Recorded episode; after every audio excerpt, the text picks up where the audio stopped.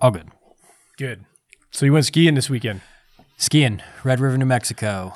It's a blast. They got mountains there? They do. Uh, about an eight-hour drive from Oakley, Okie City.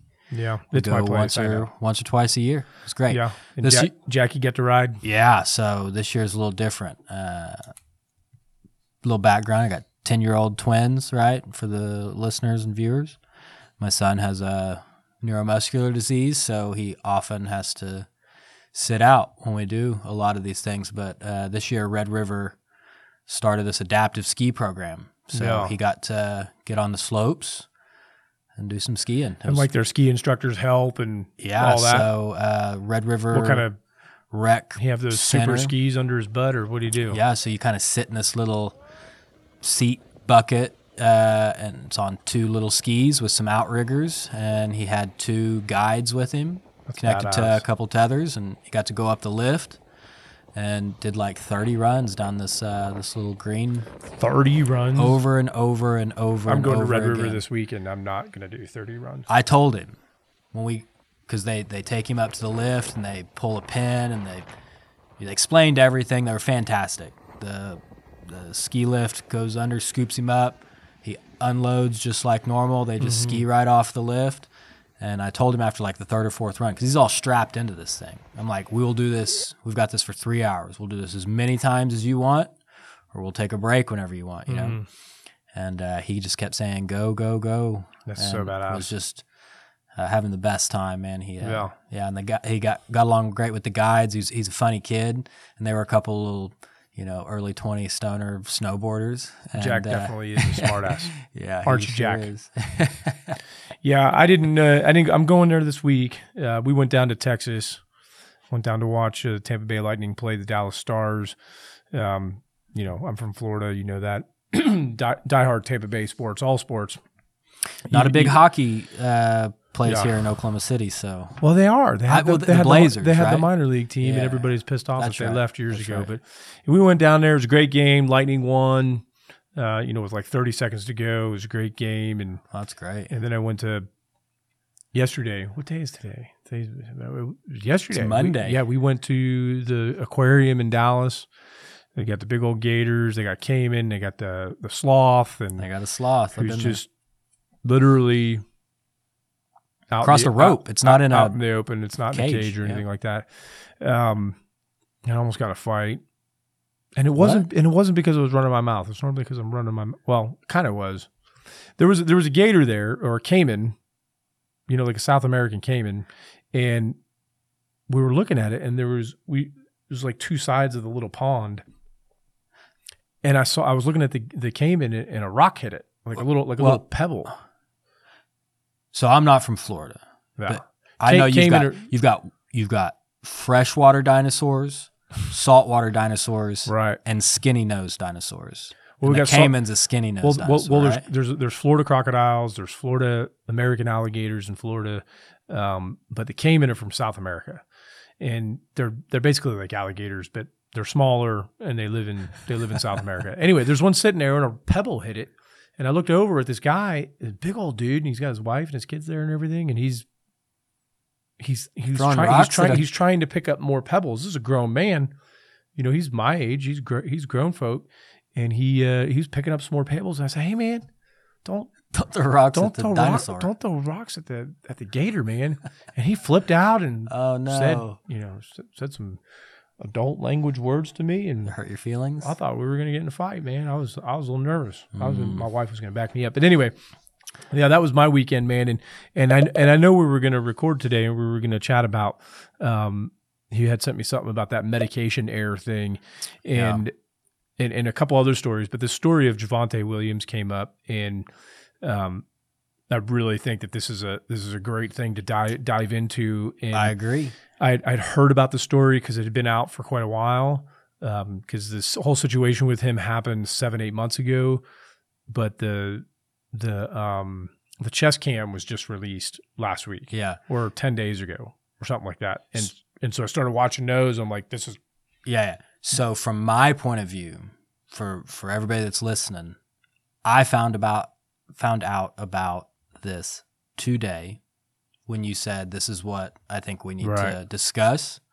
Um, we haven't talked right. about this. So uh, I think that there's a lot of education. There's a lot that can be learned from this call. I'm interested to see your point of view and yep, yep. and where I'm coming from on this, and um, and to really dive into it. And, and yeah, it's a good one. And hopefully, well, it's not a good one, but somebody's it's a good gonna, learning. Yeah. Well, it's a it's a wild one for sure. It's a wild um, one. But I do think that it's a common occurrence. This oh, one absolutely. Caught media attention, but I think that this uh, this happens uh, more frequently than we think.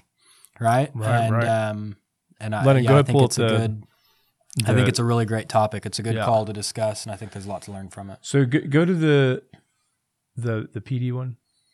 So the who let me just kind of lay it out, because the last one I didn't really lay it out too much. So I have some good ground ground story or background story of what we're talking about. So this this is a nine one one call that took place, and it involves three agencies. It takes place in Charlotte, North Carolina. Right. Uh, you've got law enforcement, you've got fire department, and you've got E M S service. And dispatch kind of plays a role in there too, but we're really going to focus on police department, fire department, E M S. The police department is Charlotte-Mecklenburg Police. Now, they are a unique police department uh, in that they are kind of more like a metro P D, because they cover... They're, they're kind of a city department, but they cover far more than the city of Charlotte. Yeah, it's Mecklenburg um, County, I think, also, right? So yeah, the county. Yeah, combined. The county is Mecklenburg, but it's there's no sheriff. There's no sheriff in town, or there might be a sheriff, but they don't provide I don't, I don't know, law enforcement. The law enforcement for the whole county is done by Charlotte-Mecklenburg Police Department. So they're kind of like a metro department, kind of like Las Vegas or something like that. And I think there's like one or two counties in uh, North Carolina that are that are like this. Anyway, so they're a huge department. They've got a gazillion employees. They've got all the different divisions of SWAT and and and, and traffic and investigations. Yeah, and, Charlotte's and, a big city. Yeah, yeah, beautiful, beautiful. Big place. Territory, I, I guess we could say. You know, it's, it's a beautiful place. I think it's like three hundred square miles, so it's a pre, it's a pretty big area, and um, that's that's the P D that we're working with, and. And Charlotte-Mecklenburg has been involved in a couple things in the past. I'm not going to go into them in hmm. depth, but uh, if you remember Jonathan Farrell, Lennon, do you know who that is? No, he, he's who's a college football player. His car broke down, calls calls the ambulance or calls for police or whatever. Police show he, up, yeah, and, he and he starts running at him, hmm. and he and he gets shot and killed, and and then the, the officer got charged with voluntary manslaughter. He gets uh, tr- goes to trial, and then it goes to a mistrial. So now you have, um, you know, probably not very good relations with the community yeah. at that point. And then there was another one with the with the Keith Lamont Scott thing that was a different incident. Um, you know, involving a gun, involving, you know, smoking weed and smoking a blunt, and pissed off one of the cops, and they got into it, and then he got shot dead, and it ended up being a justified shooting. But um, I don't really know the ins and outs of those stories, but the point is is that yeah. they, they've been in the national news. Charlotte-Mecklenburg has been been in the national news for, yeah, you know, that kind of, that, that, that kind of thing in, in the past.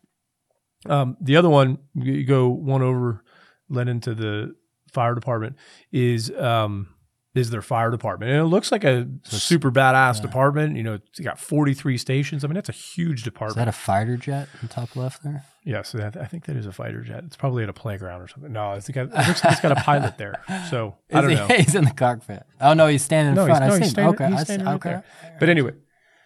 But, okay, so big city fire department, probably a combination of A L S and B L S engines. Right. So I don't know if they have any A L S engines. They very well may, but the point is, is that they have a minimum staffing of everybody's got to be an E M T is what it shows on their website. Um, they they may have paramedics that work there, but at a minimum, they got to be E M Ts. At a minimum, everybody's E M T And basic. So, you know, they're going to show up if they get called by emergency medical dispatch. Um, to provide at least basic life support on on their medical calls, right? Mm-hmm. And then the third person that we're, or the third entity that we're working with is, it's just called Medic. Yeah, I, I looked at this website earlier today too. So this is their E M S agency. Right. And so I don't I don't know if, how Medic is funded, if it's a government organization or if it's a public utility model, but they're a huge agency. They've got all the different um, you know, specialties like SWAT and game day coverages and special events and all, all the and, and incident command. And yeah, I mean, I, I was pretty impressed with their website here. Uh, so it, it looks like they've got, you know, the, they they su- support the tactical team. Um, they have like an in-house um, or, or they do some kind of E M T to paramedic concurrent employment where they'll right, help right. you get your paramedic uh, certification.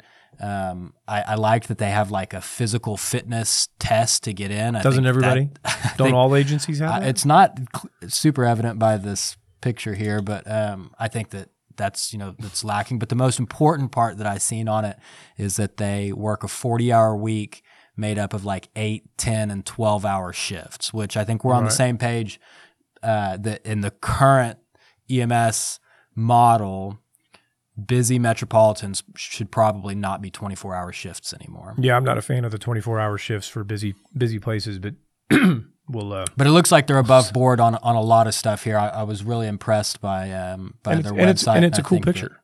It, so it's, yeah, they yeah. had a school bus.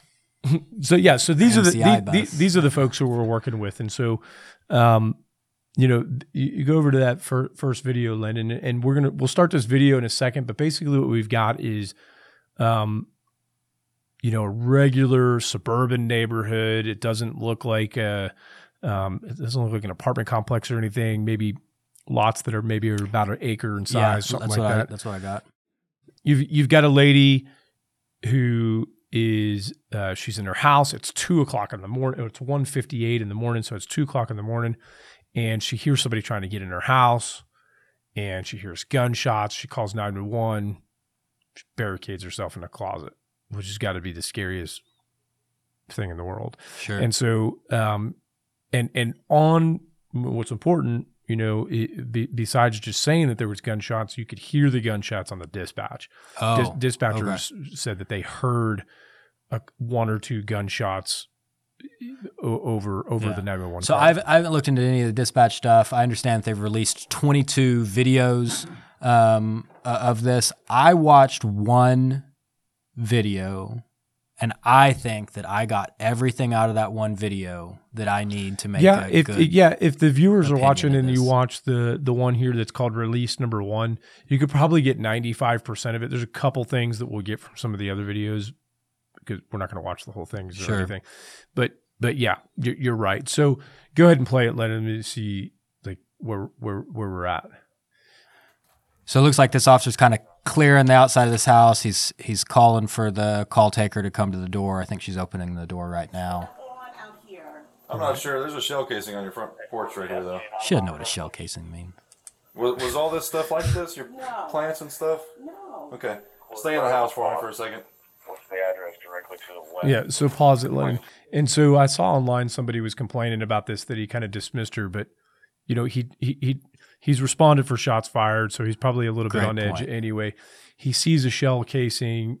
Lady's freaked out. But on his radio, they're telling him, hey, there's something going on next door.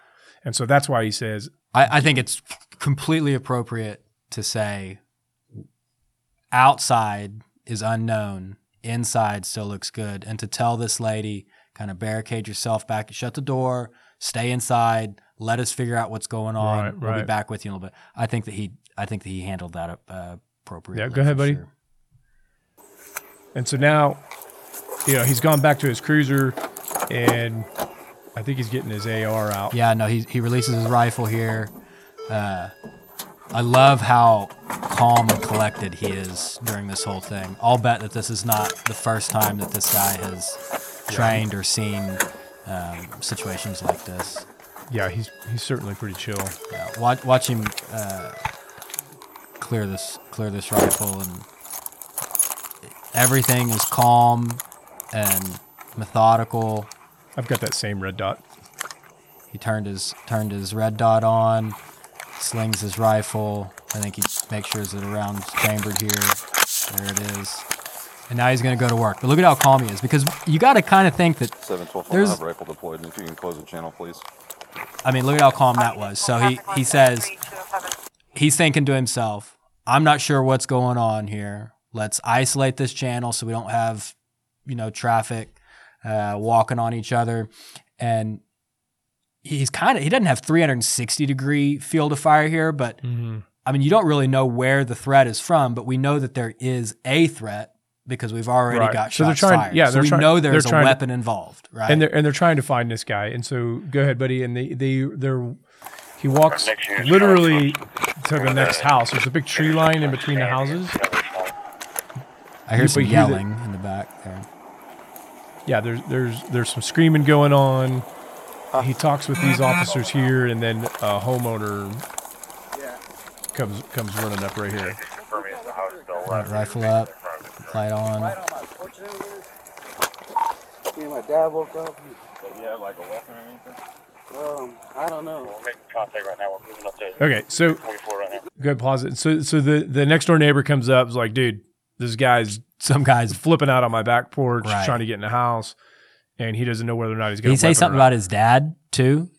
I think his dad's in the house. Okay, his, so there's family in the house. Okay, all right. Yeah, so there's there's several people. House is occupied. Yeah, and so then this same officer that now he, he's kind of like around the side of the house, and there's kind of like a side porch in the driveway. Uh, one of the things I noticed as, as he's coming up, so I mean, I, I'm going to kind of provide a little bit of um, some of the details I've seen coming, working with the SWAT team for, you know, the last ten yeah. years, is he's kind of moving from cover to cover. I think that this officer, dude, I can't say enough good things about him. He's cool, calm, collected. He's very confident in his abilities. He's he's he's moving from cover to cover. He's illuminating uh, downrange here and and really getting a scene assessment or a situational assessment of what's going on. Mm-hmm. Absolutely. Go ahead, buddy. And so he's pointing at the house. He's pointing his light at the house. He's got the coolest stream light I've ever seen. It's like super bright. See how he's he's moving yeah, he's from co- you know cover and concealment. It's the police. Show yourself. Come on. And so the guy he's talking to is at the end of this porch. I don't know that he can see him yet, but he can hear him, and he's got kind right. of a general hey, come idea. Come out to the open and show yourself. Tell me he can do that shit. Tell me he can do that shit. Black man on the porch. Do you, are you are you you're probably hearing and understanding what I am at this point? Yeah, good. Pause it. Yeah? And, and so and so, you know, there's all this talk, this talk around the country about, you know, sending mental health counselors to calls or or uh, licensed professional counselors or who, whoever. And while I'm confident that a mental health counselor would have, on this call, probably had zero contact with the patient, mm-hmm. just if the if a counselor was here as part of this scene somewhere, which they do some places, like the city of Tulsa has... Uh, you know, on a call like this would have an automatic dispatch of a mental health counselor with fire and P D on this call. And so however they embed themselves with the unit, I don't know. Um, but if just having one there at this point, they would immediately know that this is a, a psychiatric call. Mm-hmm. It certainly could still be dangerous. Absolutely.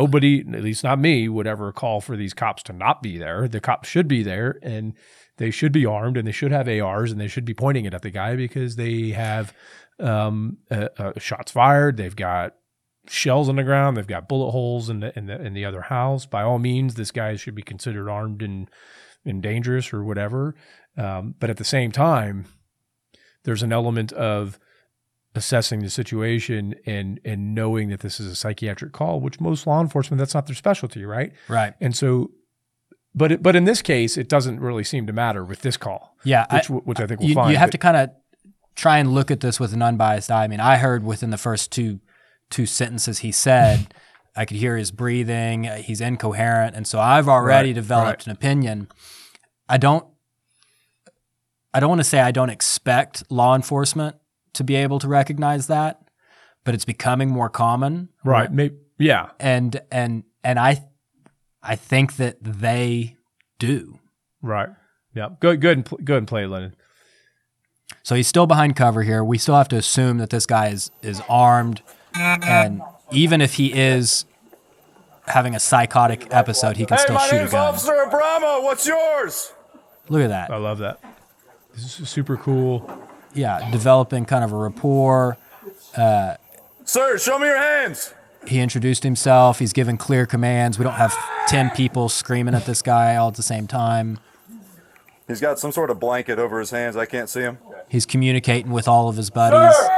They probably got multiple fields of cover. You know, I'm sure that there's two or three other officers in different vantage points that are trying to look.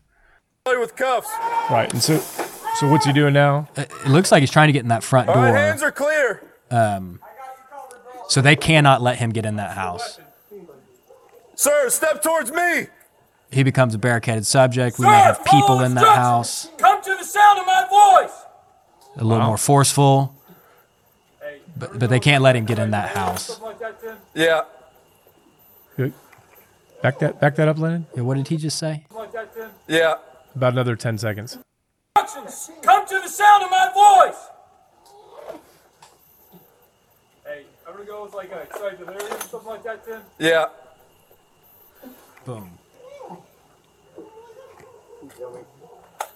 He's got like a fanny pack around him. I don't see anything in it. All right, good, good. Pause, Lennon. So, man, I, so, I, lo- I love this. I love every bit of this. So, so the, we, we we got we got two things going on there. One, he's got a fanny pack. He's, he, I he's don't hate a on pack. a fanny pack. So I wear a fanny pack. And, okay, and you know that my I went to school in Australia, and you know I've gone down there a few times, and I've got a lot of colleagues down there. Uh-huh. And I I wear when I go out of town, I wear a fanny pack. Don't judge me. Don't, I don't need to talk about the further details about it. Just leave it as it is. Okay. Nonetheless, in, in, in, I was getting out of the car, and I told this person that I was with down one of your down, mates.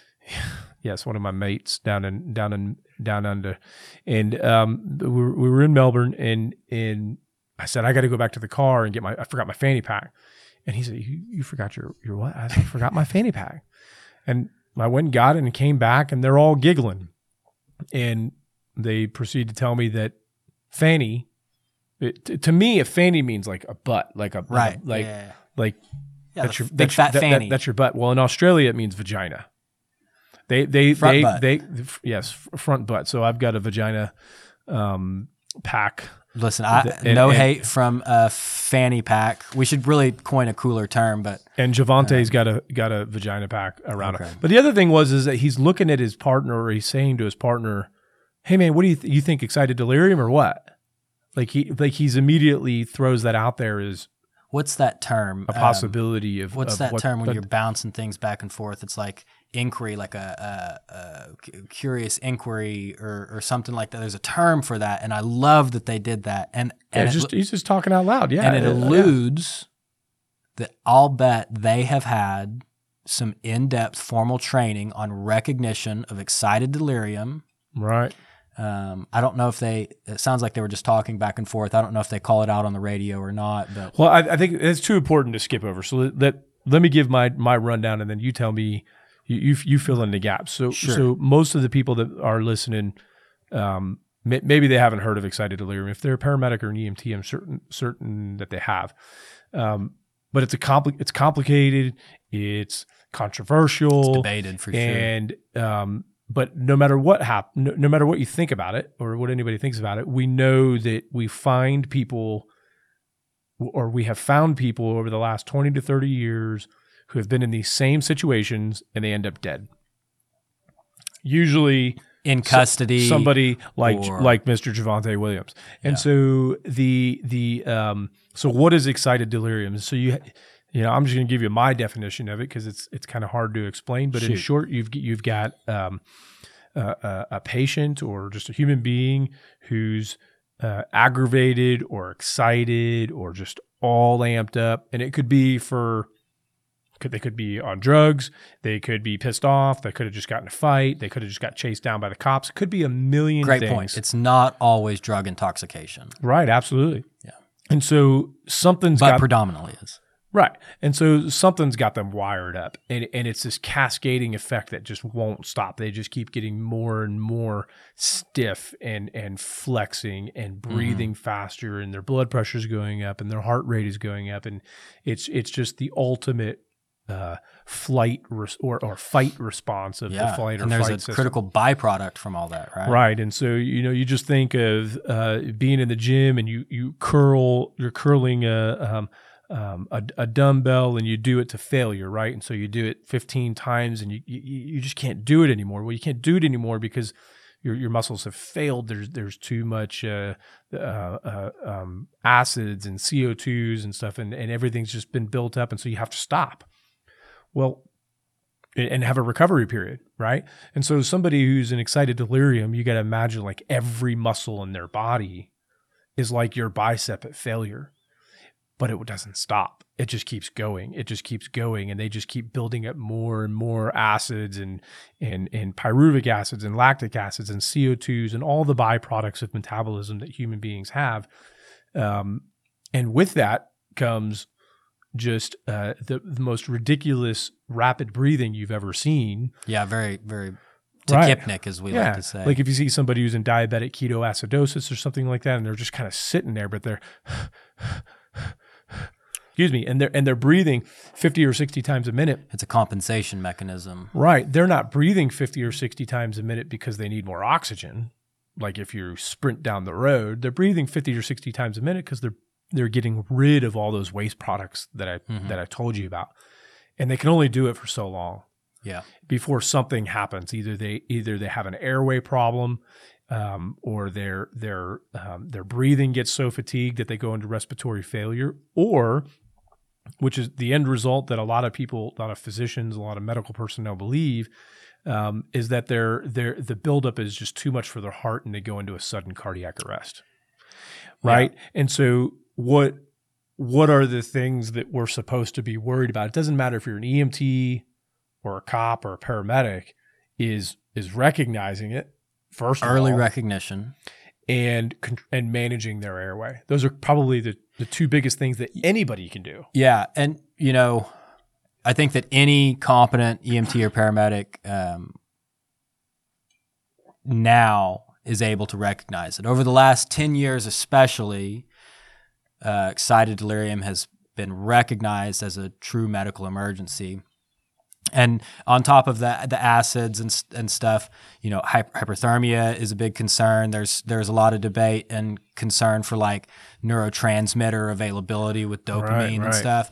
And and back to the arrhythmia and the cardiac sudden cardiac arrest, in the incidence of these excited deliriums that are accompanied with a drug toxicity, it's probably not their first time doing these drugs. And so mm. a lot of them probably have some form of coronary artery disease or, you know, heart right, failure right. or whatever. Just compounding and it's it. too much. The point is, if we recognize it early and we prevent the cardiac arrest, I'm sure we're going to talk about that, so I'm not going to get too far into it. Recognizing it and preventing it, w- w- you know, reduces the mortality of, right. of a lot of these. So how do the how do, how does this cop, how does he already throw that out? He's not a paramedic. He's not, well, let's just assume he's not a paramedic or an E M T.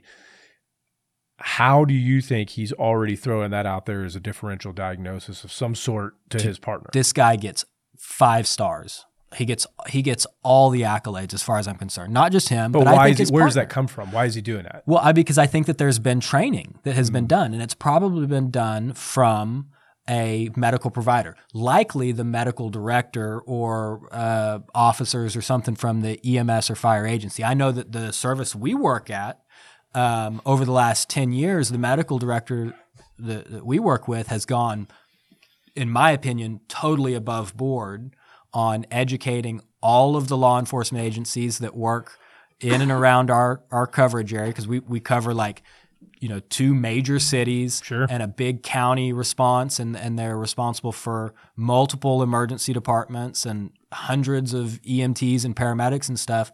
And I, I feel like that um, we have some pretty aggressive and liberal, uh, you know, or up-to-date, I should say, protocols mm-hmm. on managing these. And you know what? Our in-custody deaths and and assumed excited delirium deaths have gone to nearly zero right. since then. And so what has law enforcement thought over the, you know, fifteen years this ago? This guy's a jerk, and he's not listening to my commands. He, he's he's not complying. He's yeah. he he's we're we're going to tackle him. We're going to we're going to immediately let him know with force who's who, and we're going to leave his ass on the ground yeah. until we feel like getting him an ambulance. And so I mean, you could totally say I, I don't think it's It's unreasonable to say that George Floyd was potentially an excited sure, delirium, right? Sure. And definitely, uh, homie in Illinois that Peggy and Peter went to was either an excited delirium or an acute alcohol withdrawal, which are right, generally right. managed the exact same. And the pathology of their deaths are probably very, very similar. Right, and, right. and there's differences I saw in this scenario and uh, the one from Illinois a couple weeks ago. Oh, absolutely. Go, go, go ahead and roll it, Lynn. It was behind you. He's saying, I don't see a weapon, hands are empty, but we can't let him in that house. And look at this guy. So he's still got the firearm on him. Yeah, but he's going to go to now work. Now he puts it down. And he's going to work. And so now they're taking him down. Hands on. Clears his weapon. Awesome. There's no knee to the back of the neck. So they get, it they in, get him cuffed. In the realm of taking somebody to the ground, they did. A, they did. They could have done a lot worse there. They did a great job. Uh, a controlled fall, if you will. They put him in custody. Look at him. They're turning him over.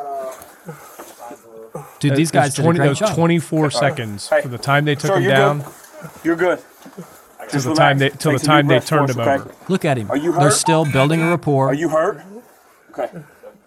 Gaining information here. Okay. Well, at least his fanny pack is clear. Lennon, pause it. And so, what what's the difference between this and, you know, say say George Floyd? I mean, there's lots of differences with the whole situation, but the biggest thing is is that these get.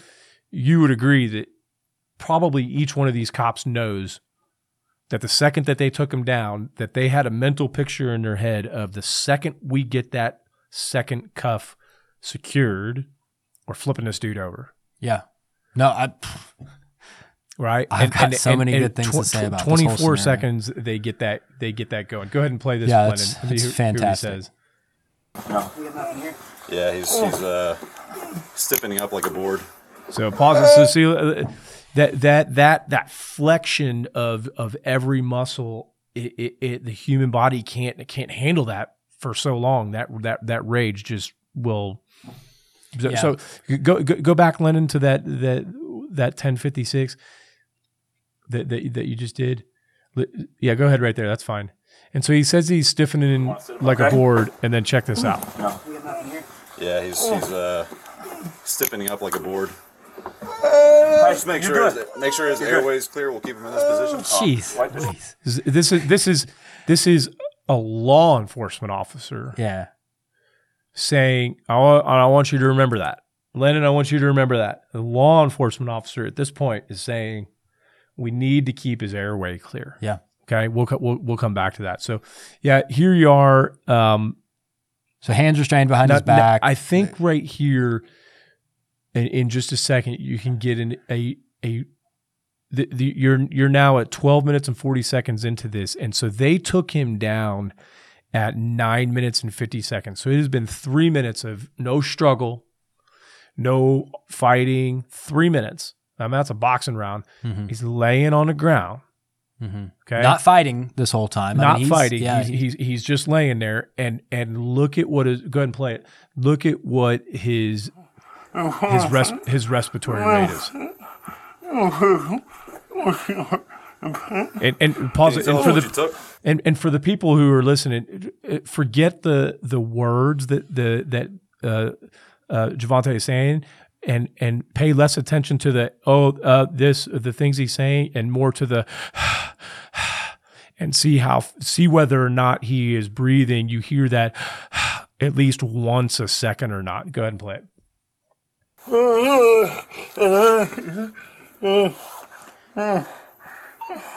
So he, he's breathing sixty times a minute right. at minimum, right? And a normal we would say you know twelve to twenty is is normal, right? So three times as fast. Absolutely. Listen to they that. They uncross his legs. I mean, they're dude, these guys are doing great. Listen. So go ahead, pause it. So that, that that clearly could be it could be more than sixty times a minute. And for a human yeah. being, and for any paramedic that's listening, or a new paramedic or an E M T, it's the most overlooked vital sign that any E M T oh, or paramedic does. We, we pencil whip that it's twenty, eighteen or twenty or twenty-two respirations all the time. And and And I want you to remember that too, because we're going to come back to that. But sixty times a minute, unless you just ran to first base or ran one hundred yards down the football field, it is not normal to breathe sixty times a minute. And You're the right. only reason that somebody's doing it is to get rid of byproducts of metabolism, well, it, like, like especially C O two. Whenever it's not it's not prompted or, or whatever. So one of the things we teach when we're learning uh, how to take vital signs is, you know, it can be difficult to assess a respiratory rate without the person knowing that you're doing it, because that can right. affect the right. accuracy. You know, they speed up or slow sure. down because they're like, they're watching me. But um, but that's not the case. That with, that's with that's this certainly go, not the case. Go ahead and play that, Lennon. So I, one, one, one more sure thing here. Pause this real quick. Pause it. One of the things that we had skipped over, I'd seen, is they requested fire E M S to stage at one point. And then just now, like three or four seconds ago, he says, somebody, not the guy that this right. his camera, he says Said something. something about staged medics and fire. We're going to tell them to co- they're good to come up type deal. Right. Um, and and I think all or these maybe off- Or maybe he just calls them, because it's still what, five minutes for fire. Whatever. They recognize this is a medical problem. Right. I mean, I think that we're all on the same they, page. They don't here. delay it. They know. I'm not putting this guy in the back of a squad car and taking him to jail. Right, he, right. We need medics to come up here. And so I think that that further proves that they've had some education and training yeah. about this. Go to about fifteen thirty, buddy. Oh, God, bro. Okay. Oh, you're doing this. So when I was watching this earlier, you, you can keep it going, buddy. This I got a, This is where I got emotional. Because you have, I'm looking at four cops. There's a couple other cops that are sitting down there, and they all recognize that this is a medical issue. Emergency. A, me- a medical emergency. They recognize it's a medical emergency. And, and I know, obviously, at this point that this guy's dead. And so sitting here looking at it going, oh, man, this guy, we could do this, this, and this, and he's going to live. But knowing that he dies. Yeah. It, it, oh, it, high high insight. You mean knowing the outcome? Yeah, just know, yeah. knowing the outcome, and and they wouldn't have known that.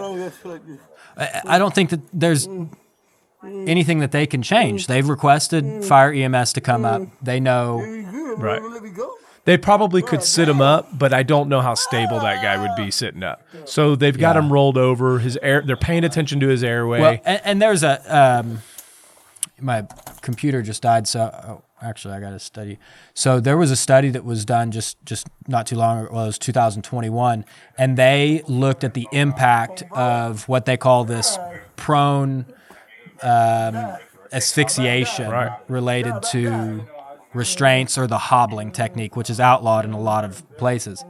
And they were using healthy adult males, but they found no real difference. As long as you're not sitting on their chest or obstructing their airway, in oxygen levels or carbon dioxide levels. So I think that's very appropriate. They got him on his side. He's in this recovery position here. I don't think that they're restricting his breathing at all. What what do we teach? Pause it. What do we teach E M Ts when a patient? What? Isabella opened the door and then looked totally panicked and turned around and left. Oh. Did we not put the do not disturb sign on the door? We did. Damn it. But where we're at. Okay. So the, um, do, do we not teach our, what, what, when we, te- what do we do when we teach our students or an E M T when a patient says, I feel like I'm going to die? They call, they, there's a saying for that. It's in nursing, E M S, all that, the feeling of impending doom. And I think that people hear a guy like him say that, and because he doesn't say it the way that grandma would say it, mm-hmm. they discount it. Sure. But he's saying, I'm about to die. I'm about to die. And and yes, there's plenty of people, there's plenty of suspects that cops get that say that B S all the time. But that doesn't mean we ignore it. You still got to be something in the back of your mind thinking. And, and not that these cops aren't paying attention, but I just mean for anybody who sees somebody, you can't yeah. write that off. Sure. Lennon, go go to uh, um, go to twenty, like like right at twenty. And so I think this is where... So, right, we got medical professionals showing up. They called for fire and E M S. Bro, I'm seeing doubles. I'm seeing doubles. You seeing double. Mike Zion, hit that nigga. Hit that nigga, Zion. Huh? Hit that nigga. Hit that nigga. Fuck that nigga. You do you like that? Oh. Absolutely I'm incoherent. I'm seeing doubles. So now that there's there's fire there, and he's got a spotlight. Yeah. So that's good. Yeah, there's blood spatter on I think the, that's a spotlight. Uh, shirt here, but...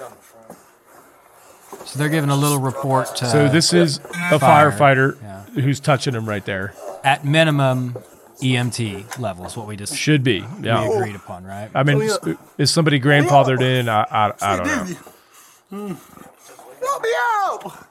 God damn, Zion! This shit gave you... Oh, if I die, bro, something... Hmm. Zion!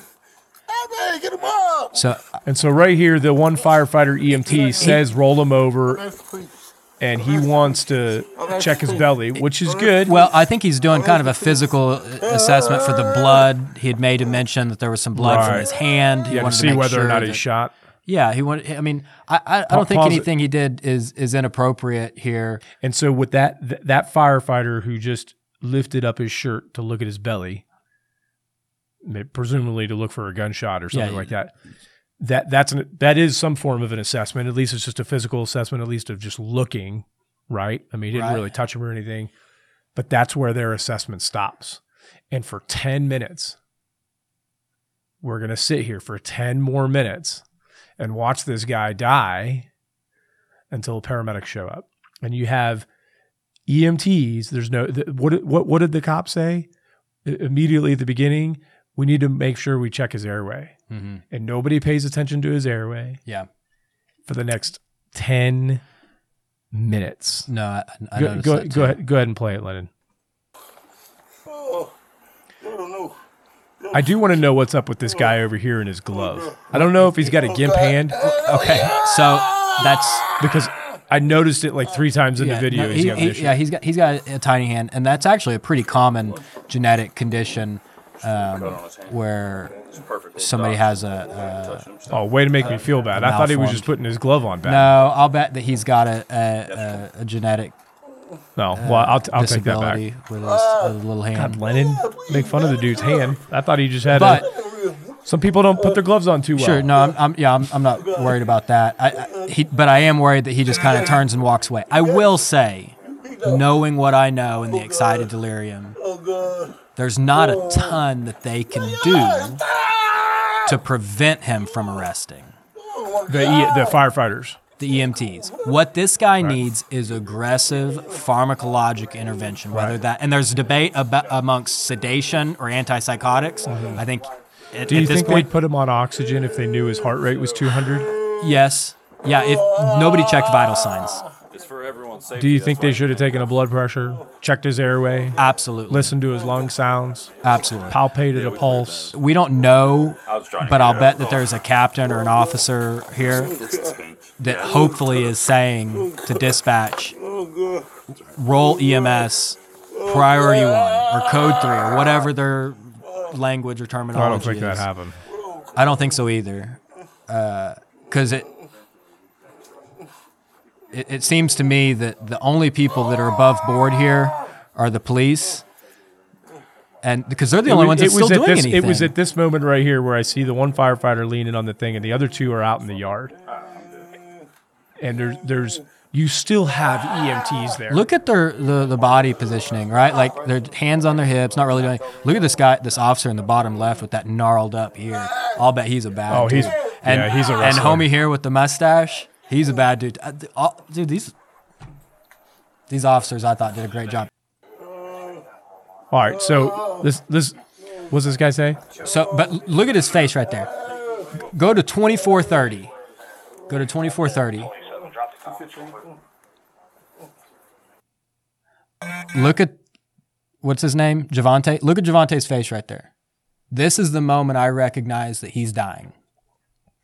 His respiratory rate changes. Mm-hmm. His head falls back. Right here, play this and watch his head. He's kind of seizing there. Yeah, it's true. L- listen to the cop.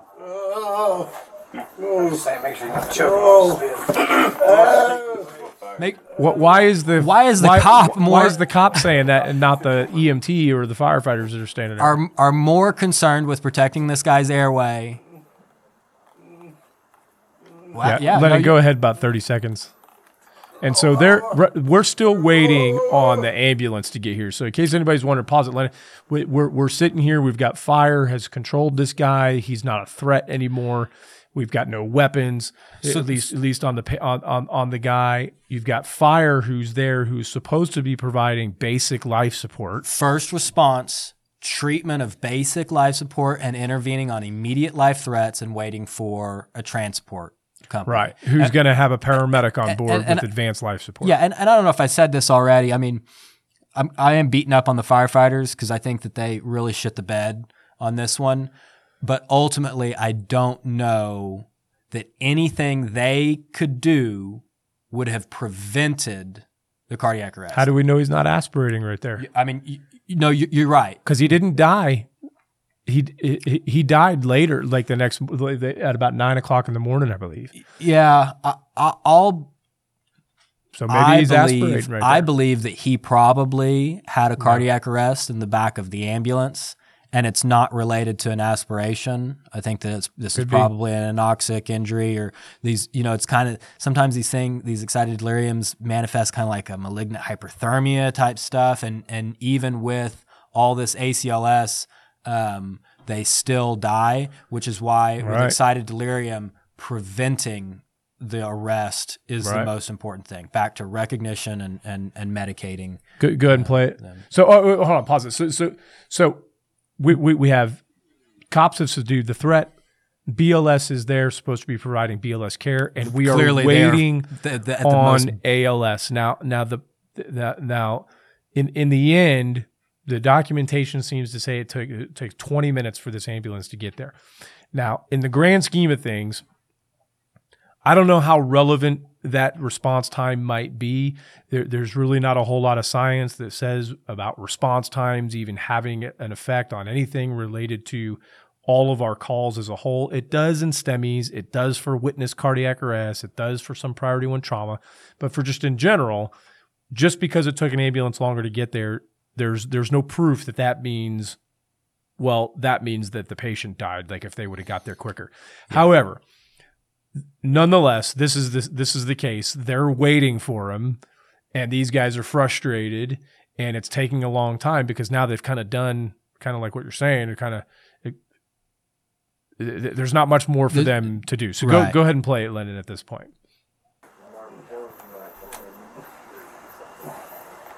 Cop's looking at his watch. City needs a new contract for medic. Mm-hmm. So, city needs a new contract. go, go, go back ten seconds, Lennon. What do you say? City needs a new contract for medic. Mm-hmm. Get rid of them worthless fucks. What do you say? He called them worthless fucks. He said, "Get rid of them. You got to get rid of them worthless fucks." Yeah. And so, uh, I know where he's coming from. He's probably not talking about the actual med crew. I agree They've with probably you. Probably had this is a, this is an all of. too common occurrence, right? I, and I know that the coverage area that I live in has had, you know, lots of um, concern and controversy over the last number of years with response times, and we yeah. pay we pay an agency money for a contract that says that you're supposed to be here in in, in a certain time. And I agree with what you just said. I've ran. I mean, I don't know how many nine one one calls I've ran in my career, but I've ran a, a whole lot. And I could probably count on two hands how many times that one minute really made the difference, right? Right, right. You know, like you said, some of those uh, strokes and witnessed cardiac arrests and, and heart attacks and, and stuff like that. What, what staffing issues they might have. Or, but it or, sounds or like what? This is all too knows. common occurrence. Right. That they're sitting on scene, fire and P D are sitting on scene waiting on a transport unit. And right. you probably know more than I do, uh, not probably, I know you do when it comes to like paramedic shortages across the country and what, how, you know, we got seventy-seven counties in Oklahoma and how many of them have an A L S ambulance, right? Right. right? Not very many. And so we're spread really thin. Uh, they're trying to wage profits uh, over you know, staffing and response times and stuff sure. like that, and they're they're taking a gamble. And in this instance, they lost. Yep, yep. Go, go ahead and play it.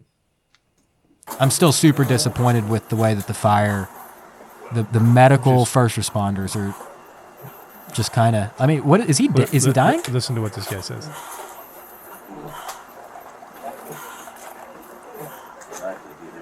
The cop, the cop on the ground. What does he say?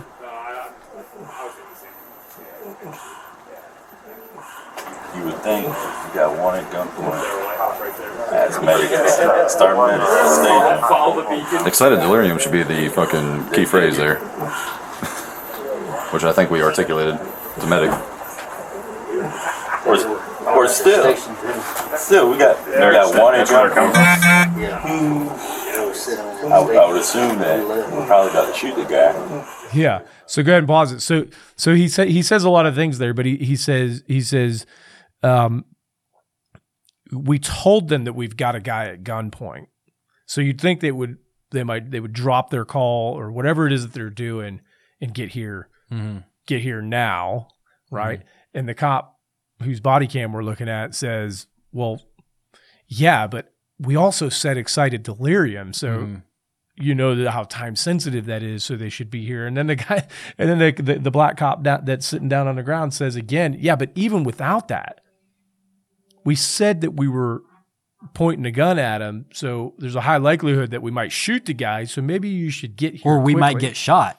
You or, know, or, like, or, or we might get shot. Yeah. I mean. Yeah. And so you can tell that they're they're certainly frustrated about it. Lennon, go, go ahead to the, that next one at twenty at twenty-nine forty-eight, dude. Firefighters looking around. There's not a single. He could be taken. This guy's just sitting there. When you when you show up. How what's helpless the re- is what's that? The, but what's the report he's going to give the paramedics? Hey, this is Javonte. Um, this is what's going on. His blood pressure is this. His respiratory rate's this. His uh, pulse is this. This is his skin temperature, color, and yeah. condition. We took a blood glucose. It was this. Well, what what is he going to say? Yeah, I mean, that, so that's a great point. You know, any altered mentation, one of the first things after you get past the initial A B Cs is blood glucose. And I looked at a couple of different protocols uh, yeah. o- online, um, not only from a first responder level, but but from a emergency medicine physician level. Mm-hmm. And they all say, let's check a blood sugar. You think somebody's having a stroke? One of the first things to rule out is let's check a blood sugar. Let's. So, let's, that, let's so now we're this. at thirty minutes into this call. And an ambulance is pulled up, and the paramedic is walking up. That's the paramedic's footsteps you hear walking up. There's a. He's calmed down, and then he just gets all jacked up, and then he calms down. Now, it, pause it. Now, it says medic on the back of his shirt, but just make sure people understand. It's not because he's medic. That's because that's where he works is called medic, because his E M T partner also says medic.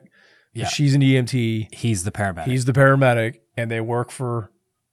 An um, ambulance service right. called medic. And so he he walks up, and, and I'm going to preface this by saying I absolutely love this guy. However, I'm going to pick apart some things because that's what we do. We're here picking it apart. And I'm not saying I could have done too much better than this guy, um, but it's just like watching a scenario in school or something like that.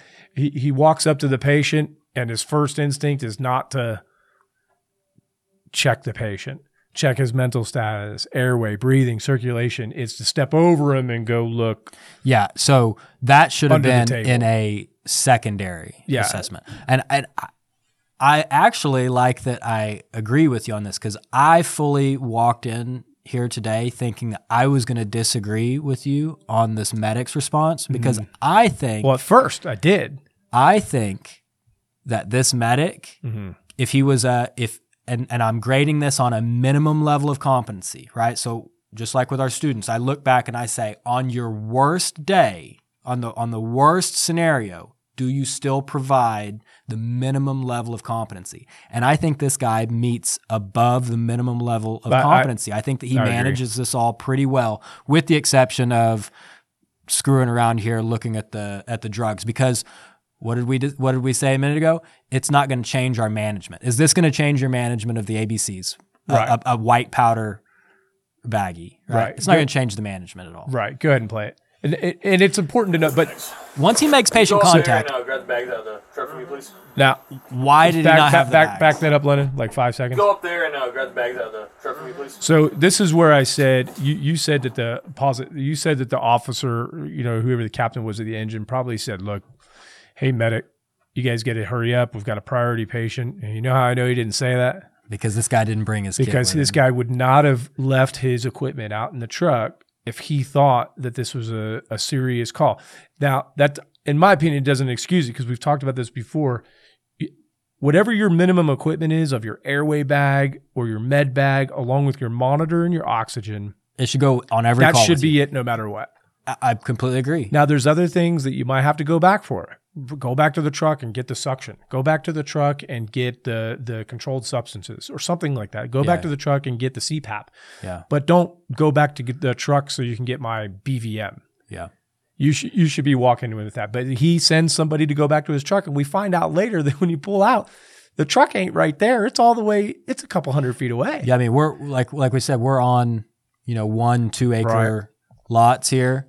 Good. And he didn't pull it right up to the, the front porch, so it's it's a he sent his right he sent his, his E M T partner back running for. But did he send his gear. E M T partner? I don't know. Fi- he, he sent one of the fire he, guys he, back. He sent somebody back. Yeah, because but I so I mean because they're putting him on the monitor. There's the E M T paramedic here. The E M T's on the left. The paramedic's on the right.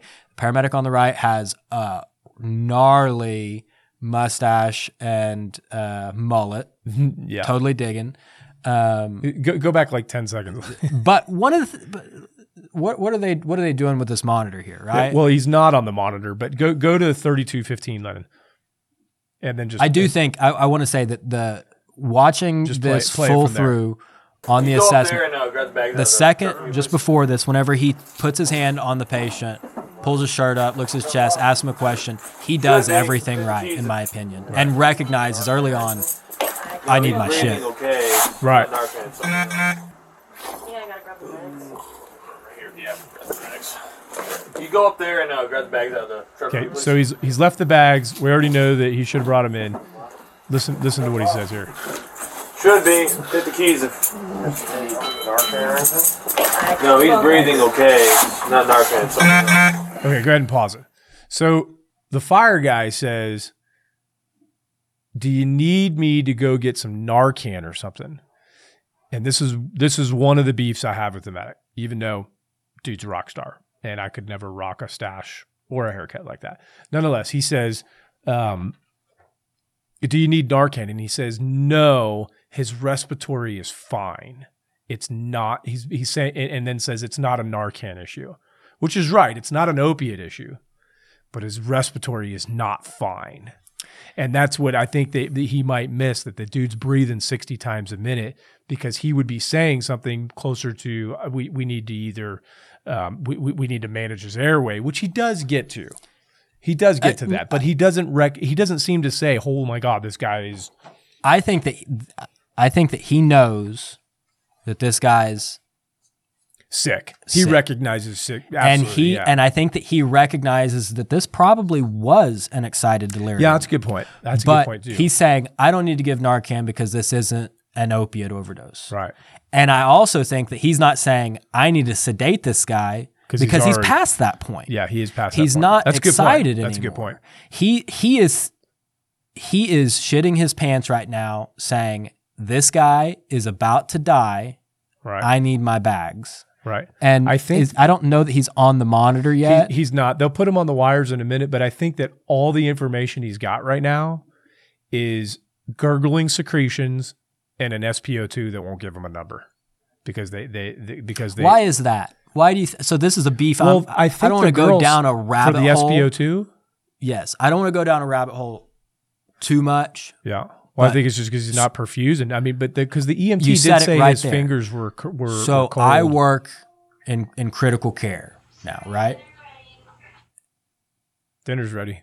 I work Carry in critical on. care, and predominantly deal with shock. And there's really right, three, there's right. three kinds of shocks. If if you really want to break everything, you got cardiogenic shock, you got hypovolemic shock, and you got distributive shock, right? And pump fluid container. Yes, and. One of the things that we see when we go down to the E R, when we get called down to manage a patient, is we can tell how involved their shock is by how many pulse oxes the E R nurses have on this patient. Because they'll have one on the forehead, they'll have them on both earlobes, they'll no have kidding. them on a toe, they'll have them on all, and they say, we can't get an O two sat. Well, no shit. Why? Because right. they're not perfusing their the capillaries in their fingertips. And so uh, the E M T, I don't know that you can blame her for trying to get a, a super big pulse ox or, or whatever, but it doesn't matter. Yeah. It doesn't matter. Right. Yeah. Go, go, go ahead and play, Lynn.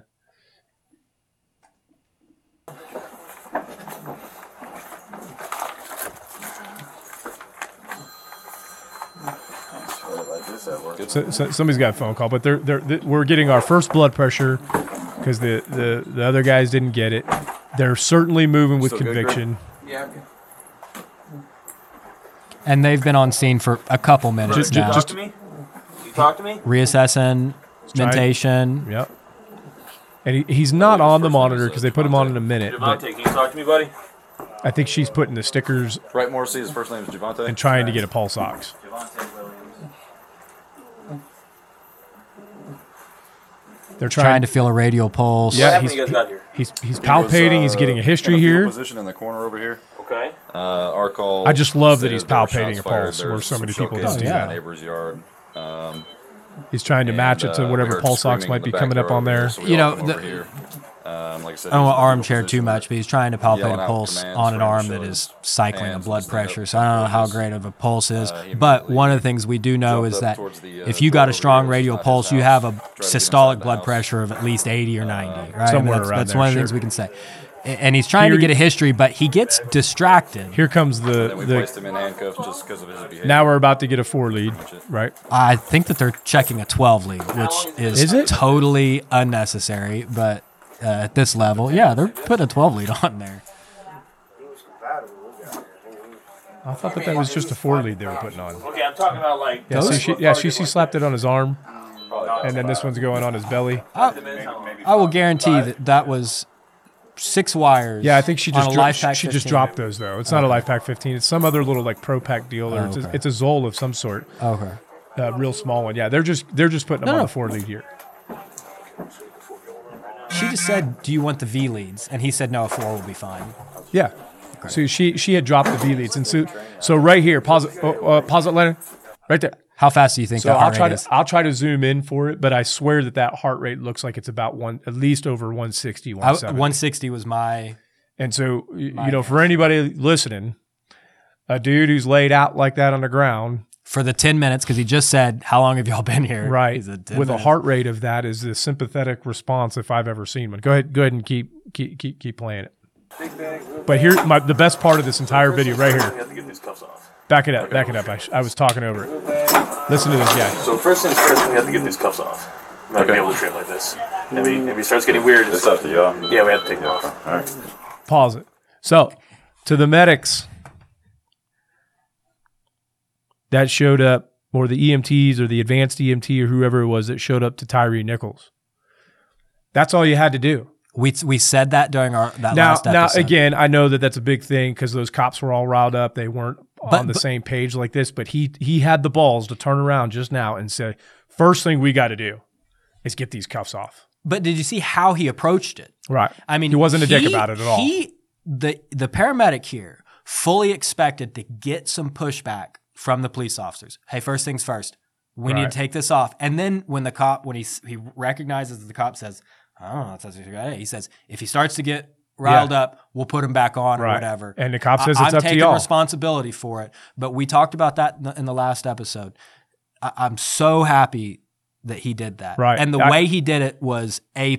I immediately was like, everything I thought about that dude's stash and haircut just went right out the window. And I was oh, like, it was, uh, that made I know, it even better. I know, you're I a stash it. guy. I mean, well, but I was a, like, this dude, this dude too, knows so. what he's doing. And while no. we could sit here and nitpick like these stupid little things, like I said, this was the way I felt at the beginning. And it was at this point where I, when I first watched this, was this guy, this paramedic clearly knows what he's doing. And he, he's, he's prioritizing what needs I to agree. be prioritized. I agree. He's communicating with everybody. His E M T is, is being quiet. and only worrying about the things that are necessary right. for the They're things They're a great team. Out. They're working they're great working, together. They're working together. No. She speaks to the patient. Did you hear earlier when she, sir, are you okay? Yeah. And no. she was so nice and, and, and polite, and, and it was just perfect. I, you know, everything that we've seen up to this point, and and spoiler, everything that I see past this point, I think that the the E M Ts and the paramedics do a great job. This guy died from a system problem because an ambulance wasn't there soon enough. If this guy would have gotten A L S care earlier, I don't think, I mean, the fire department should have done a better job. Right. But I don't think they could have prevented this guy right. from ultimately what happened. He, now, he, I also don't know what happened in the ambulance. I mean, who he and, could have and, failed an intubation attempt or something like that. And I don't think that we've been clear on that, but when he was spazzing out right after they took him down, yeah, what that guy needed was chemical sedation with either uh, Valium, Versed, ketamine, and massive airway control, and yeah. this wouldn't this w- would not have escalated past that point. So with but ex- they were waiting with excited deliriums. You'd you'd mentioned the acidosis earlier. Another big concern is the hyperthermia, mm-hmm. uh, and there's kind of four pillars to the treatment of this. One of them is a calm. Rapport. You got to build a rapport and talk to these and try and calm them down. Then you need to aggressively manage their acidosis. And that is usually a pharmacologic intervention. We can go down whether that is um, a benzo or an antipsychotic. Right. Either one. Haldol, either, whatever. Haldol, Versed, you can give it nasally. You can give it I M, but that needs to get on quick. And, and, and then management of the hyperthermia. A lot of times they're already naked, but right. it's the same. The treatment for this is the same as an environmental hyperthermia. It's this passive cooling. You can put mm-hmm. cold packs in their in their groins, or there's some uh, literature out there that talks about cooling the palms of the hands and the bottom of the feet is more effective than the groins and the armpits, just for the people that are listening. But aggressive sedation.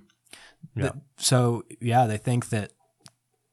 And this is also in induced hypothermia, mm. post-cardiac arrest, which the the data and the literature is, is also garbage. Um, Call me data. The because we don't really do induced hypothermia anymore, and thirty-two degrees, thirty-three, thirty-six, it doesn't matter. But passively doing it pre-hospitally in the palms and the bottoms of the feet. So let, let's just play this through. Go ahead and play it, Lennon, because this is all their care is here. And so you can see on the monitor again right That's here. blinking red. That means something's give, uh, critical. Can you grab me a Meg mover, please? Yeah. Thank you. He's thinking about transport already. I like it. Pa- pause, Lennon.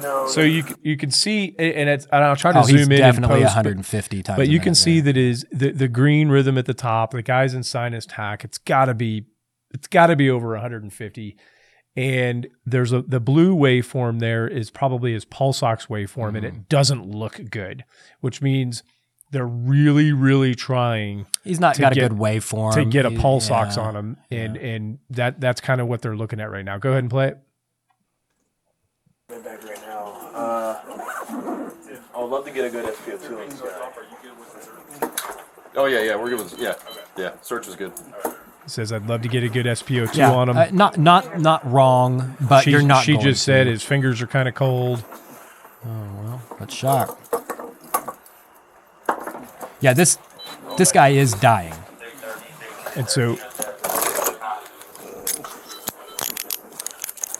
the handcuffs are off. The cuffs are off. And one of you guys grab a B V M, please. Yeah.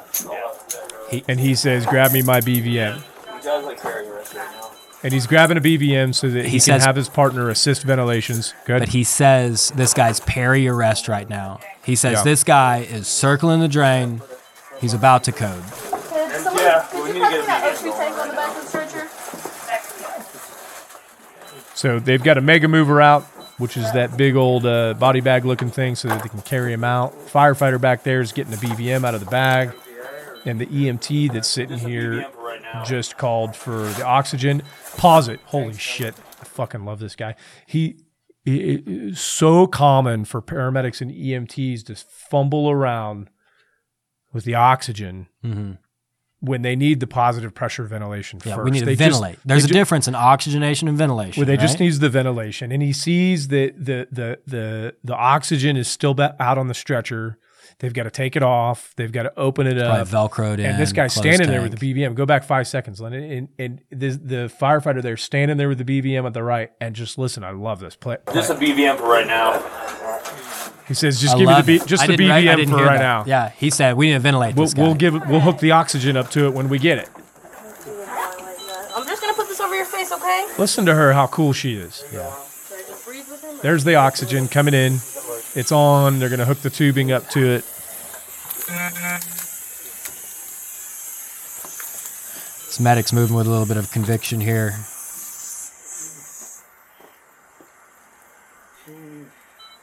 He's, and she's down there. We can't really see it, but she's. You can see it better on another video, but she's ventilating and doing her best to, to bag him. He's doing more of an assessment. All right, guys, gotta have people here. I need this thing laid out. We're gonna roll. Clear instructions. I mean, he does a great job.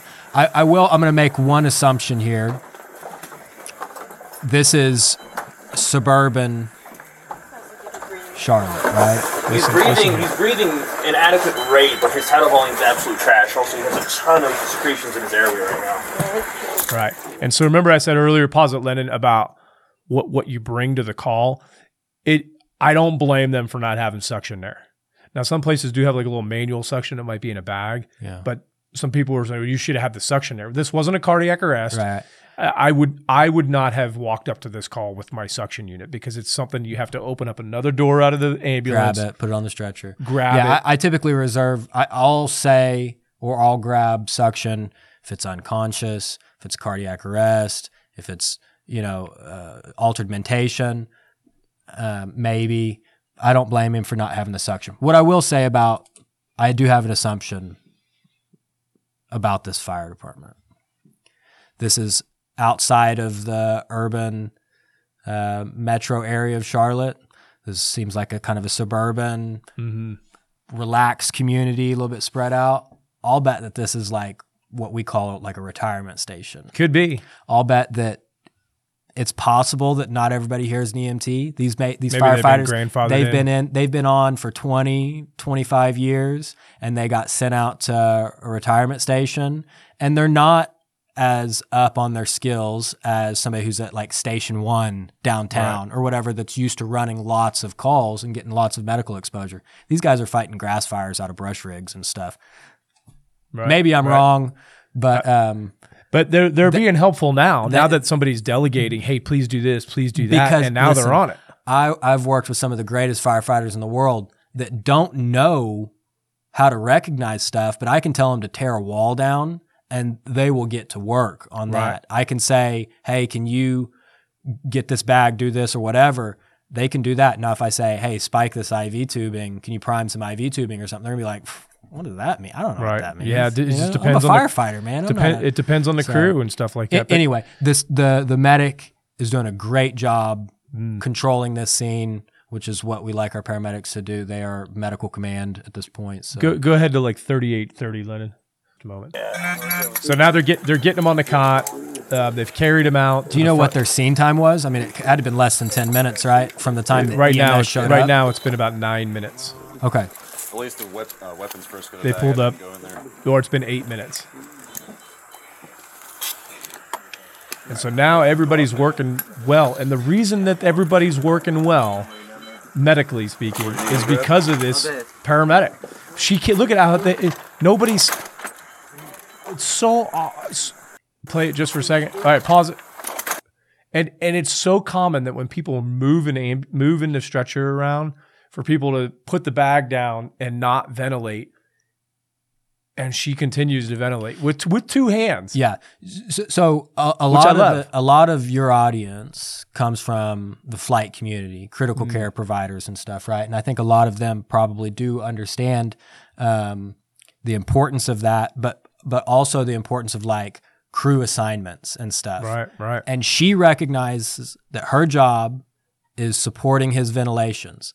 And she's not worried about lifting the stretcher or right. grabbing a bag, uh, you know, a gear or equipment or anything like that. She knows my job is to have a good seal because this is B L S ventilations. Mm. This is I- any anybody here, any of those firefighters can do this. She she does she does absolutely great, and she they don't and they don't job. have power cuts in Charlotte apparently. I, yeah. Lennon, Lennon, go to that second video um, that's up top. But the, even her rate, she's ventilating.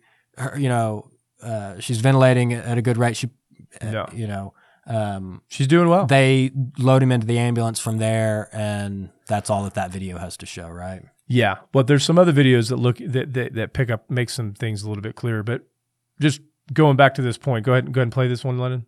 Okay, so so this is from the the body cam of a different cop, and they've got him subdued, and the fire department is showing up, and this cop who's wearing this body cam is going to give the the first report to the fire crew. And go, go ahead and listen to what he says. Go ahead, Lennon. That dude's about to die, bro. Not about to die. So here they are going to give uh, no one knows him. He's been acting out, trying to get in the house, stuff like that. There's some evidence of drug use, possible uh, excited delirium going on. Um, so,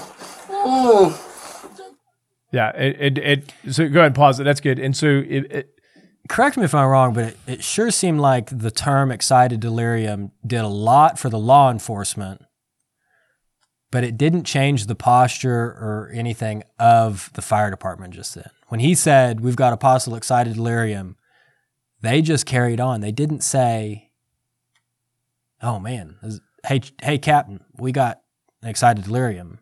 You know? Yeah. I just, yeah. I, I would have expected, I, just, I feel like I would have expected them to move with a little more purpose after hearing that. Yeah, I agree. You're going to go to video number five, Lennon. Okay, and so now we're looking at a different body cam. This is body cam number five that they call, and it, this is while the fire department and a couple of the other cops are standing out in in the front porch, and the paramedic and his partner are rolling up. Go go ahead and roll it. Just a, it's just a different angle, but it's got a good shot here because it shows they don't have any that equipment. that they're not. Go ahead and pause it. That they're not really moving with much conviction, and they don't have their equipment, and I think that's because they did not get an adequate report yeah. or dispatch information of, hey, we have a priority one patient here who's damn near in respiratory failure, or this is excited delirium, or uh, that this this is serious. Because now knowing how competent both of the that E M T and the paramedic, paramedic are, mm-hmm. there's no way they would have walked up there if they'd known that this was a serious issue. Because they're walking slowly and they don't have any of their equipment. They think yeah. that they're just going to go pick up some drunk guy off of a porch. Right. At two a.m. At at at, uh, at, at two a.m. I, you know, I think um, I don't think that anything that this E M S crew could have done would have prevented his cardiac arrest. And Not we, at this point. No, no. And and we talk about kind of the Swiss cheese model and trying to – you know, find fault. And I think that there's a there's a couple of just things that lined up on this one. The E M S was not close. Right. Dispatch may, I don't know if it's dispatch's fault, but they didn't give a adequate, you know, uh, call notes for this. Somebody, somebody did. The fire department also didn't move with the level of intent that they probably should have from this. And who knows what the transport time was to the hospital right. um, on this. Because, you know, the preventing cardiac arrest in excited delirium is very different than management of cardiac arrest in uh, excited delirium. And there's things that you can do in the E R that you can't do in the ambulance for right, this. Right. I mean, I bet his potassium was super high. Oh, yeah, absolutely. Uh, you know, there's all kinds of things that... He don't look good right there, They just though. don't have the resources for... So this is the uh, th- this is a different body cam. That one of the guys who was originally down on the ground with this the... This posture drives me nuts. I know. For the fire, I know. Firefighter. I know. And you can see the paramedic back there. He's just shown up. They told him to, like, look for the drugs under there. But I, I wanted you to see what he what he has here in his hands because I think it's perfect. Go ahead and play it, Lennon. Um, stepping up like a board and releasing. And you throwing my monitor on the back on the stretcher right now? Where, where does, go ahead and pause it. What do you think that is? I'll well, tell you what I think that is. Yeah, go ahead. I'll bet that's his controlled substance box. Right. And he fully anticipated to come up and spray some Versed up this guy's nose or ketamine or something. Right. So. But why didn't he have his? But why didn't he bring his other stuff? What uh, that that's what uh, now. So I I guess it's it's maybe fair it's a to, culture thing. So it's fair to point out no to the listeners, because we have, like I said, some pretty aggressive protocols when it comes to ex- excited delirium. For all of our protocols, with the exception of that, if we give a medication, they need to be on a cardiac monitor. Would you agree with that? If you had, oh, yeah. if you started, I don't an think I V, that that would be different anywhere in the country. No, but with the exception, the only A L S drug that we're approved to give, that off the top of my head that I can think of right now, without a patient being on a monitor, is in the emergent setting of, setting of excited delirium. Now, whether that's I M ketamine, sure, intranasal sure. Versed, or whatever, we know, and we have our protocols that the police even have like a tactical blanket that they can like, they know not to even make contact, right? Right, right. They will, if somebody's contained to a corner or, or something, they'll just keep their distance, wait for E M S to show up. We'll go up there, get them with that tactical blanket, and sure. then spray some Versed up. Well, that that's what I think is and so he, badass. Is that, that, that you, and for people who don't know how, how ambulances works and how they store those drugs, those are controlled substances. Don't call them narcotic boxes. Don't call them the narcs, because there's probably not any narcs in there. Well, there might be if there's morphine or something like that, but they're mostly benzodiazepines. There might be paralytics. There might be narcotics in there. It doesn't matter, but they're controlled substances is what's in there. Mm-hmm. The D E A is one of the few federal re- regulations that, you know, exist for E M S, with the exception of your your A N S I-approved safety vest that you're supposed to wear. um, but uh, your your controlled substances, if they're in an ambulance, typically have to be double locked. So they have to be um, in a lockable safe, and then maybe that lockable safe is locked by the truck, right? It has right. to be double locked in. And so for this guy to have the wherewithal, when he got out of his truck, he would have had to go into the back of his truck, open right. up the door, mm-hmm. then go into a safe and pull out those to get there in case he needed to give Versed or ketamine or whatever it was that he might have been given, which is which is great. Um, but I also think that just now that I see that he has that, I would just wonder if it's a culture thing, because there's yeah. c- different cultures in E M S who this place over here, we're bringing everything in every time, and you go to other places, well, and, and that's and, that's not the normal thing that they do. When we talk about like, you know, getting calloused or call callous, like I wonder, Peggy didn't do it. I wonder how many. She didn't bring her stuff with in. Excited delirium. I you mean, he Peg- seemed he, he his Can body. You, how do you think Peggy would have done if she got to this call? Exact same as she did at the Illinois call. She'd have looked down at, at Javonte and said, "Javonte, yeah, get your ass up. What's your birthday?" Isn't that what she kept asking him? Did you the, see that she got she getting charged with another crime because she called one of the cops and said, "Hey, hey, hey man, um, can you tell them that uh, I didn't think that this was really serious." Some, something like that. Like she tried to like tamper with a witness oh. after she got arrested or something like that. I didn't know anyway, that. I, anyway, carry I, on. I assume that Peggy's going to go to jail for quite some time. The the point I want to make on, on this, and like you said with this guy with the controlled substance, is it is a cultural deal. And I think it's a com- he's he's confident or competent because he knows that he's probably going to have to medicate this guy with a sedative.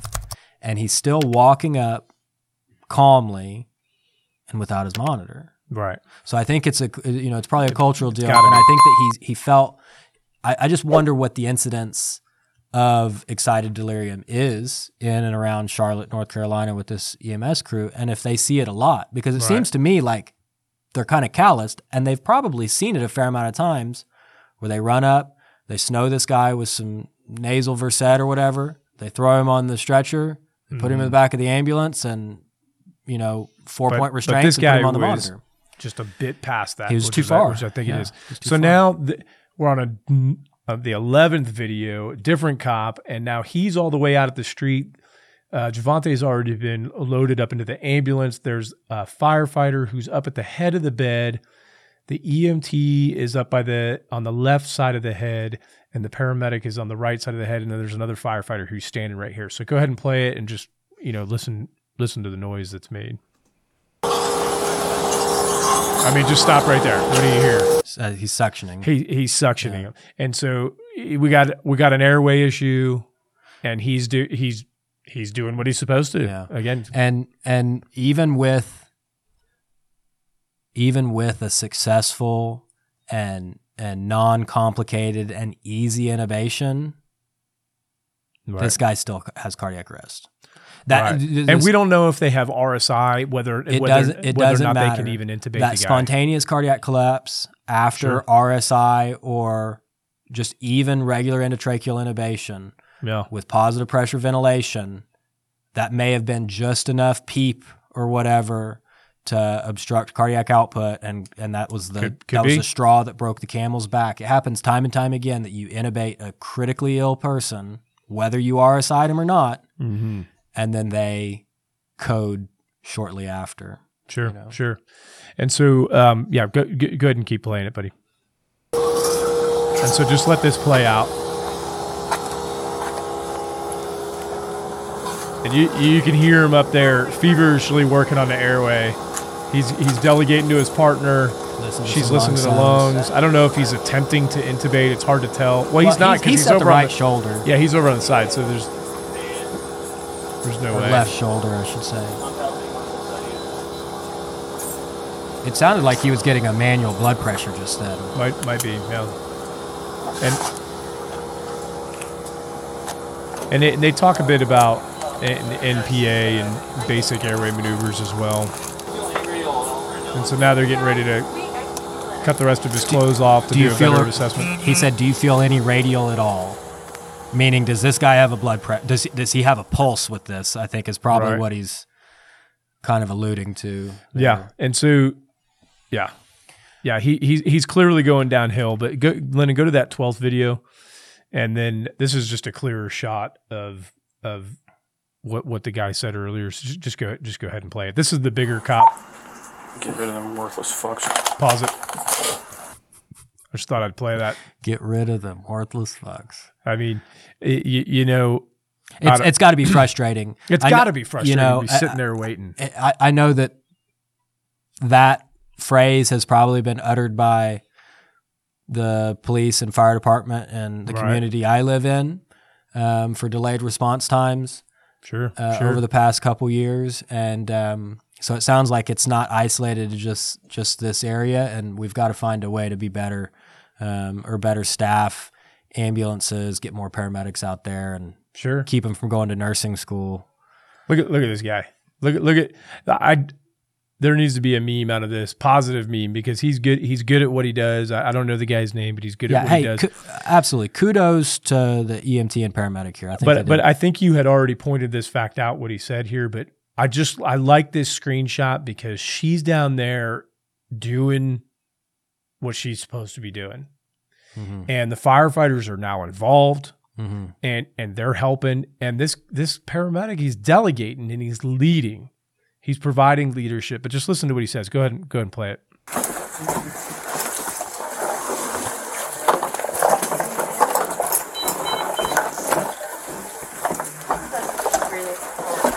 He's breathing. He's breathing an adequate rate, but his tidal volume is absolute trash. Also, he has a ton of secretions in his airway right now.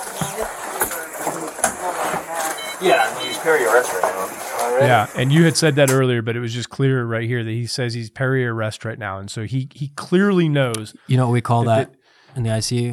What do you call that in the I C U? Slow coding. We're slow coding this guy. We, slow coding. Doesn't yep. matter what you do. This they're about to we better get ready because we're gonna we're about to code them. How does a um, deaf deaf gynecologist do his job? He, Slowly? He, he reads lips. I don't know. You should keep that in. He's deaf. He reads lips. I yeah. I I understand the joke. So anyway, that, that that's that's the rest of the video. That that's the rest of the videos. Those are, those are the high points. And just I I cannot believe. I mean, I know that there's pro- protesters out there, and there's a lot of stuff going on right now because they're mad that it took so long, and there was people saying that he was just laying there and nobody was really doing anything. For anybody who picks apart these three crews, I would rank collectively the three of them put together in the top probably five percent to respond to this type of call. They didn't shoot the guy. They didn't kick the shit out of him. They the, the cops recognized, multiple cops recognized the excited delirium. They they they called out to manage his airway. They they they did a good takedown. They flipped the guy over right away. Um, they gave a good report, probably the best report I've ever heard from a law enforcement officer mm-hmm. about excited delirium. Yes, I agree with you. The fire guys were were, were slow rolling the whole thing. But once but they got direction. But once a paramedic showed up who was like, this is what we're doing. Yep. And and just the line that I'm never I'll never forget it the rest of my life watching this video. This guy says, especially with George Floyd dying with his hands behind his back and a knee on his neck, and Tyree Nichols mm-hmm. basically beat to death, and all it might have taken is to re- get them out of that position in the first place mm-hmm. early on enough, maybe. Yeah. I don't know. And he, this guy, and this was six. This was six months ago, so this was before Tyree Nichols. Mm-hmm. He has the wherewithal on that scene to say, "Look, first thing we got to do, we got to take these cuffs off." And I just can't believe how perfect that was, and what a learning experience it was for everybody who's watching this. That the way that paramedic ran that call and is how you should have run that call, and the way those cops ran that call is how you should run that call. I give a hundred percent every single person that I seen involved in this call gets a passing grade. Uh, a handful of law enforcement officers. A C minus would be the lowest grade I'd give out. The E M T and the paramedics, they get an A plus. Oh, absolutely. I would, I'd let them teach this course. You know yeah. what I'm saying? They yeah. they did an incredible job. It's terrible what happened to this guy, that, that he died. Um, it sounds like it was, you know, cocaine intoxication led to excited delirium. I don't, I don't know that anything anybody could have done different to prevent it, with the exception of that happening closer and this to is, somewhere this that has is, an A L S ambulance. And this is one of those calls where it's rare that, and, and I don't think sixty seconds would have mattered, because I hate it. I hate yeah. this, the ten seconds, the sixty seconds. Had they got there ten minutes earlier and sedated the guy while he was still excited yeah. and spazzing out, That that's the yeah. only intervention that probably could could have helped at that point. And it's nobody's fault in these videos that that happened. Yeah, I, I wonder if I'm if we're just kind of spitballing here. They the law enforcement had to do what they did because they could not let him enter that residence, right? Right. But he was already excited before. I know. Yeah. But if they w- would have been able to keep the distance, like I said earlier, like the protocols for the police department we work with, if they recognize an excited delirium and the person is not a threat to themselves no, or like the general public, they will leave them. If they're yeah. in a car, if they're in a corner, they've got them in an alleyway or whatever, they'll keep right. their distance and they'll wait for E M S to show up. That may have been the only thing that could have changed this. But they couldn't let him go in that yeah. house. But I didn't. Yeah, and I, I, I see your point. But I, I don't think he would have. I don't think he escalated a lot when they took him down. I no, because he I, was spazzing out. I, yeah, but I, I, I, I see. He just didn't give him as much of a chance to to calm down, I suppose. But um, the, so so who who's to blame? Well, well, I, it's hard. It's hard. It's hard to give an answer of of who's to blame. But I'm just going to give my little spiel on this. That that. This is a big metro area that they work in. Mm-hmm. They're covering a whole city, and it sounds like probably a whole county uh, with police and E M S. And a tiered response system has to be a, a big player, because if, if, and I don't know if this is the case, but if it took twenty minutes for them to get there because there was a closer unit who was on some priority three call mm-hmm. or something like that, that's part of the problem. Part of the problem is is is just the abuse of the nine one one system in the first place, and that these guys are spending so much time running prior, low priority calls as if it's a priority one call. Right. Still running lights and sirens to all. Right. All this, and so I, I'm just making a guess that that has to play a role. I don't think that the, this this response time was twenty minutes because. Just just because they have low staffing. Mm-hmm. It's an entire system across the country of we don't prioritize our calls correctly. Mm-hmm. And then stuff like this slips through the cracks, because a normal response time for for something like this would be somewhere less than ten minutes. Yeah, five to seven minutes. And it took them so. twenty minutes. I and that could have been the difference. So I, I understand. I understand where you're coming from with the with the response time takes the blame, um, which and, is rare. And, and, uh, it's and rare I, that, I, that no, it takes I get, the blame. And and it takes the blame in the sense that this ended probably the way that it did. But ultimately, for me, the responsibility falls on this guy, right? Uh, unpopular opinion, but w- this whole thing would have been prevented minus the drug intoxication and excited delirium. And there has to be some accountability and responsibility that comes from the person sure. in the first place. It's possible that with a different response time or whatever, this would have had a different outcome, but it never should have happened to begin with. And mm-hmm. I'm not blaming the guy, but I kind of am. Ultimately, he has to also well, take yeah, some responsibility. Well, yeah, an obese person it. dies of cardiac arrest, and, and the paramedics screw up. Well, I mean, at some point, well, yeah, I mean, I, I see, I see your point with that. I, I really we thought we were going to disagree. I thought we were going to disagree more on this whole thing. I feel like we, well, you like his stash way more than I do. You're right, and and I thought that the his delivery is perfect though. If I, I I'm going to be using this video for years to come in in in my in my teachings and stuff yeah. like that, and I would I would I hope that that guy is as cool to hang out with yeah. as he as he looks. Yeah, man. If if he the, if he comes scenes. across this this this video or, or podcast or whatever, reach yeah. out to us because. Uh, That he, I thought that they and, did and, a great and, job, and the, and the cops, especially that first dude, um, was was no, Gianni, he was on it. Was, for sure. was was Gianni on the spot? So um, overall, um, tragic incident all around, and um, I'm glad we got to talk about it. I think Lennon's tired back there, but um, we'll catch up on the next episode. All right, man. See you later.